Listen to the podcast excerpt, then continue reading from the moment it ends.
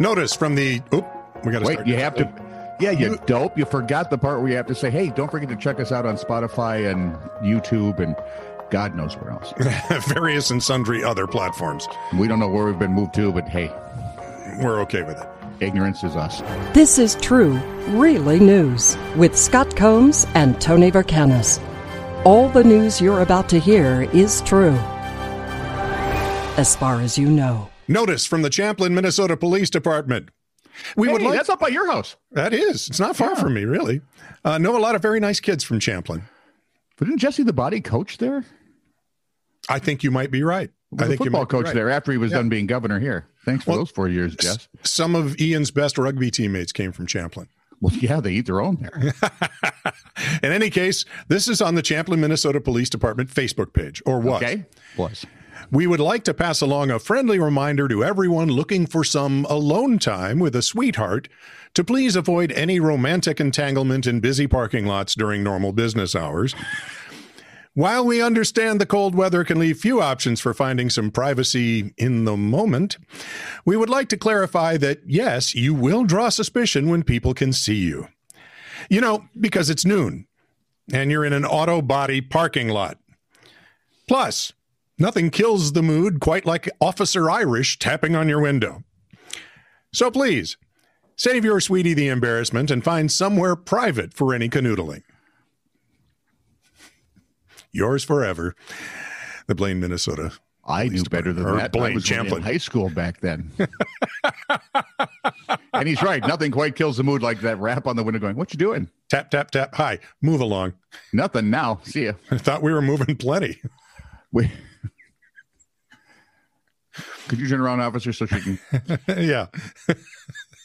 I had not seen this story before, but citing depression and long suffering, fans of the Cleveland Browns and Cincinnati Bengals have petitioned the Ohio State Medical Board to consider their fandom to be qualifying conditions for the use of medical marijuana. Saw it coming. Yep.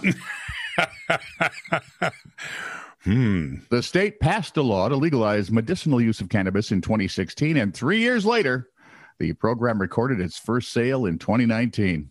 Woohoo. The petitioner, Vincent Moreno, said, We've been suffering for 30 years. All of us. Everybody's got the blues, and medical marijuana could ease their pain away. It'll have to wait because the board denied that application. Although, after watching the Bengals and Browns all these years, Viking fans should get it first. Uh, well, well, let's talk about the Jets. Okay. You can't. Jets and Lions win head over heels. Yeah, pretty much. God, they're awful. Lost in translation. You'll remember these are signs in um, uh, translated to English from non-English speaking countries. Oh, these always go well. Sign on a men's restroom. Mhm. Toilet man. The worst superhero job ever. What are his super? I don't want to even know what his superpowers are. I'm guessing he can back away from the criminal pretty well because backing a backups are a big deal. Yeah. Sorry.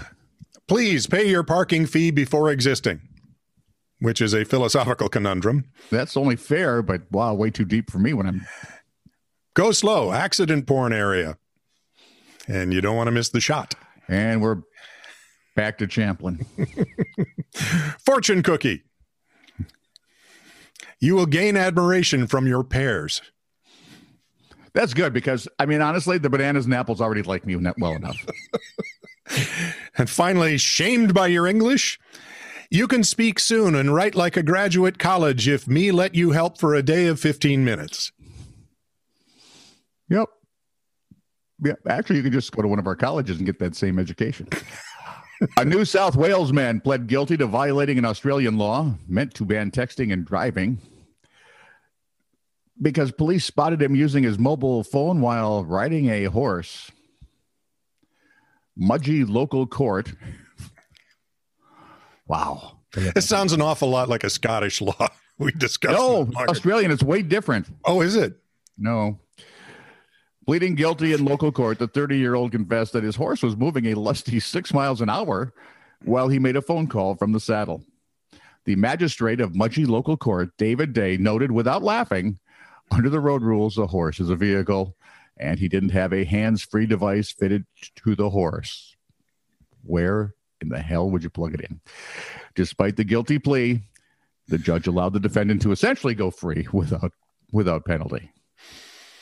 You wasted his entire day. Right. That may be enough punishment. Stop Oh, it. Poor Bossy. You got to get Bossy? a phone mount for the saddle. Poor Trigger. This is true, really news. Send email to TITR at netradio.network.